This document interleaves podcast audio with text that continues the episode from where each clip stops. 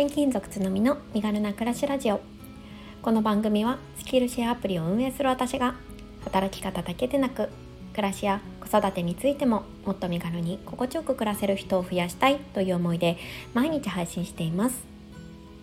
毎朝6時に配信しているのでお気軽にフォローやコメントをいただけるととっても嬉しいです。おはようございます。7月29日土曜日です。皆様いかがお過ごしでしょうか？週末になりましたね。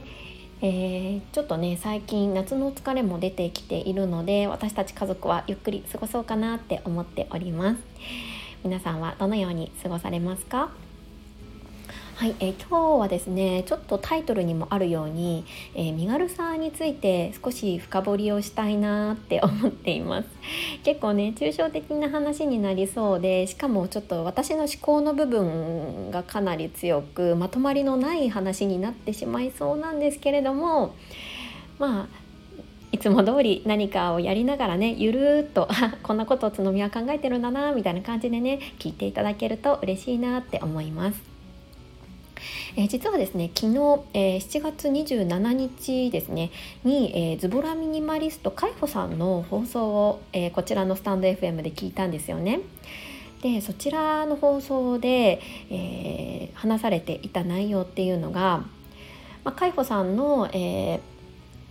弟さんの赤ちゃんをね見た時に弟さんに、まあ、すごい可愛くてもういつでもいついつまでもね見てられるねってえー、弟さんにあお兄さんだっけな？あすいませんちょっとあの詳しくは、えー、かやさんの放送をちょっとリンク貼らせていただくので聞いていただきたいんですけれども、えー、とりあえず行ったところ、えーと、見ていられるっていうのとずっと見なきゃいけないっていうのは運命の差なんだよっていうことをね言われて雷を打たれたような衝撃を受けたっていうふうにね海保さん表現をされていたんですよね。で私もこれを聞いた時に確かにそうだなって思ったんですよね。誰かのね子供とか赤ちゃん私も姪甥っ子がいるので甥っ子とかを見ると、まあ、責任が伴わないのでもういつまでも見てられるすごい可愛いって思うんですけど片や自分の子供もちろん可愛いとは思うものの、まあ、ずっと見てられるとは思わないんですよね。それなんでかなって思っていたんですがこれだったんだなって思いました。見ていられるのではなくて、えー、見なければ見ていなければならないっていう、えー、義務が働いてるからここにはね運命の差が生じてしまうんだなっていうふうに思ったんですよね。で私この放送を聞いた時に思ったのがあ幸せの要素としてこのね選択肢があるかどうかって結構関わってくるんだなって思ったんですよね。もちろんこのあの子育てをしている中でね見てな見ていなければならないっていう状態が決して幸せではないっていうことを言いたいのではなくてどっちでも大丈夫っていううん状態っていうのはすごい幸せなことなんですよね。うん、でね私が、まあ、このラジオをやるにあたって、まあ、ラジオのタイトルを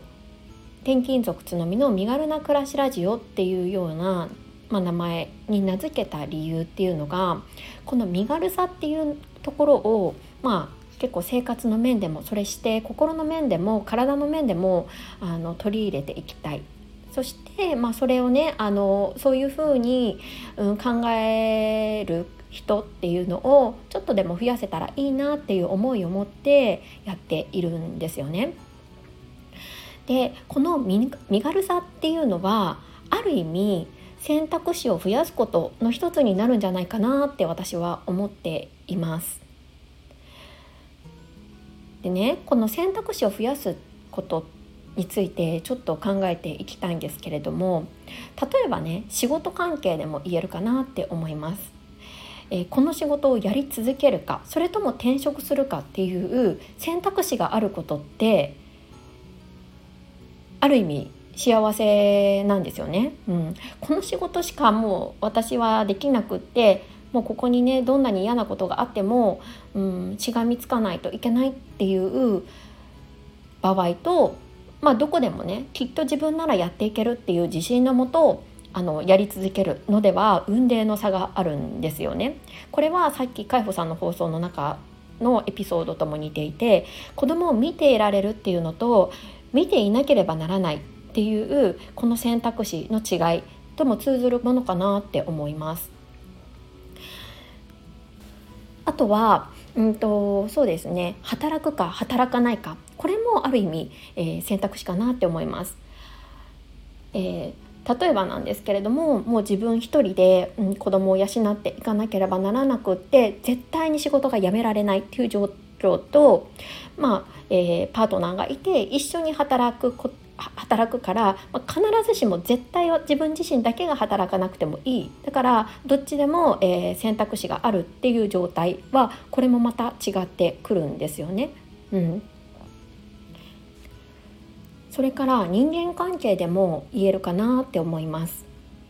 ある人から誘いを受けてうんと断るか断らないかっていう選択肢を持てるかどうか、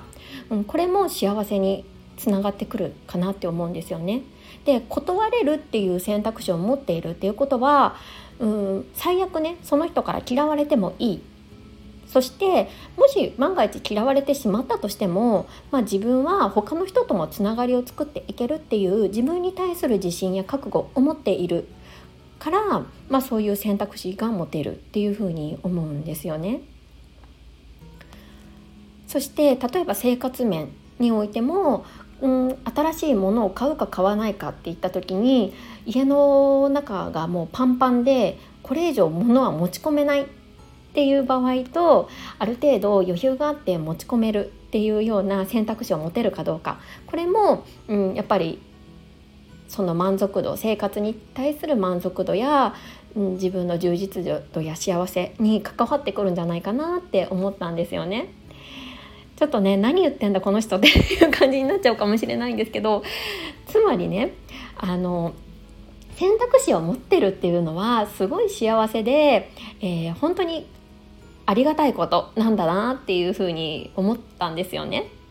でね私が今回ちょっと皆さんに提案したいのはある行動をする時にこの行動は自分の選択肢を増やすかな？それとも減らすかなっていう観点で見るとちょっとね新しい行動基準になるんじゃないかなって思ったんですよね。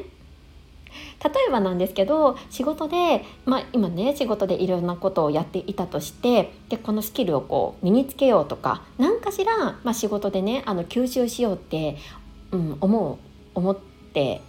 やっていたとするじゃないですか。でその時にこの行動はもしかしたらその他のねうん自分が転職できるかもしれないっていう選択肢を増やす行動につながってるなって思えるだけで結構その取り組み方っていうのも違ってくるんじゃないかなって思うんですよね。選択肢を増やすために今これ頑張ろうとかこういう行動をとってみようかなとか一日一日どんな自分がね行動をとっていくかっていう基準がね変わってくるような気がしているんですよね。うん、あのねちょっとねこんな考え方もあるよっていうことで今日はねちょっとご紹介をさせていただきました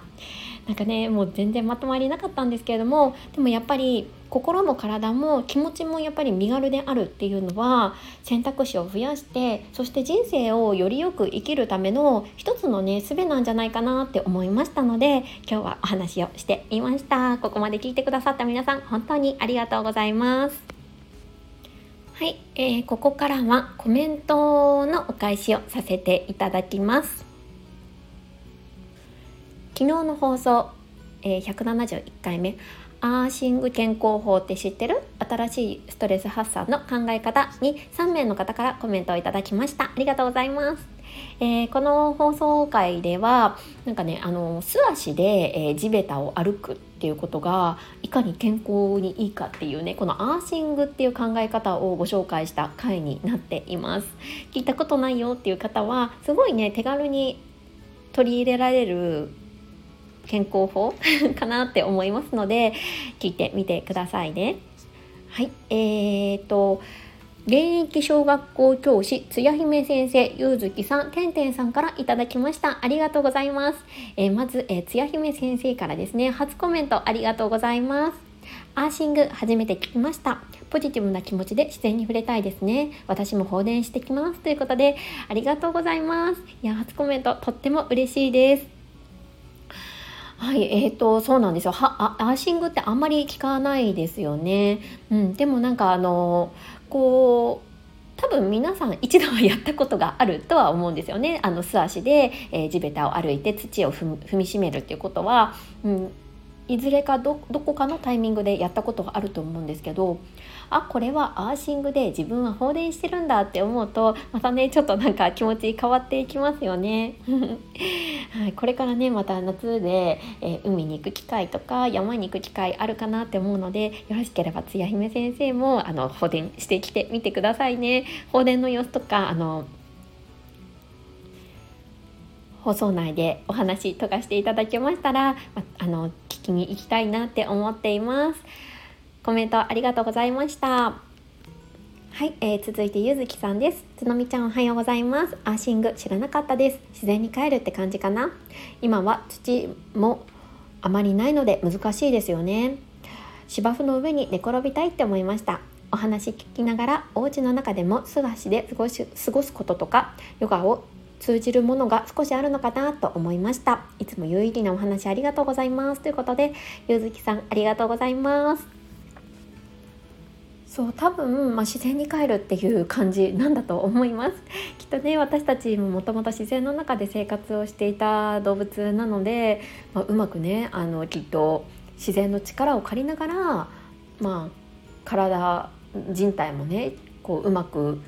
デトックスをしようとしているんでしょうね。やっぱりこう人間の体って未知の部分がたくさんあるのでこううまい具合にねきっとこう,、まあ、こういう現現代のものとの付き合い方っていうのもねこう体も適応しているんだじゃないかななんて思ったりしてるんですよね。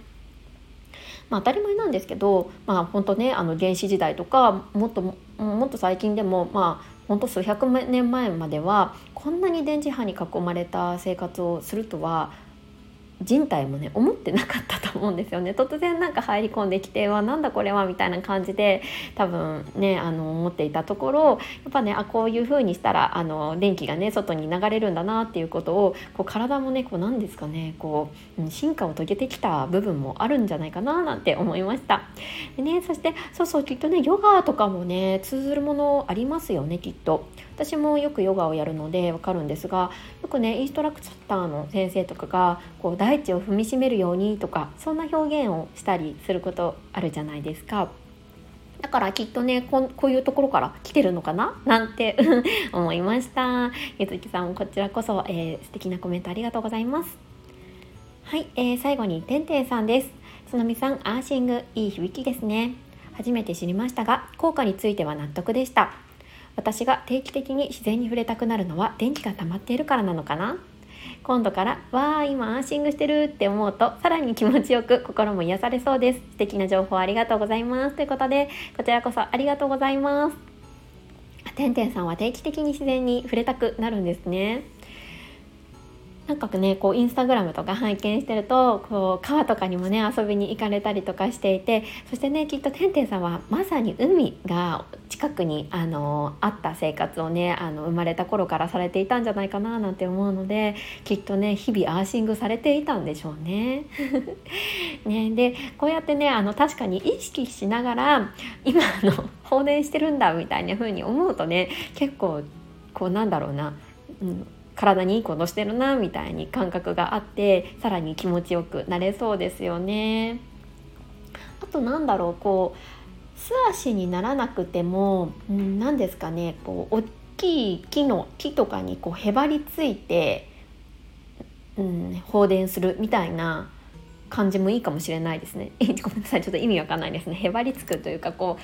木を木に抱きつくとかそういう感じでも放電できそうじゃないですか？なかなかこう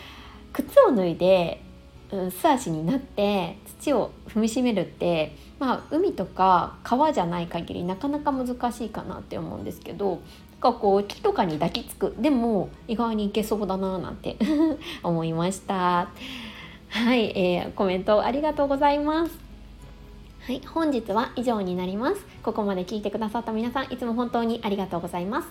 えー、土日も元気に、えー、健やかに過ごしましょう。それではまた明日。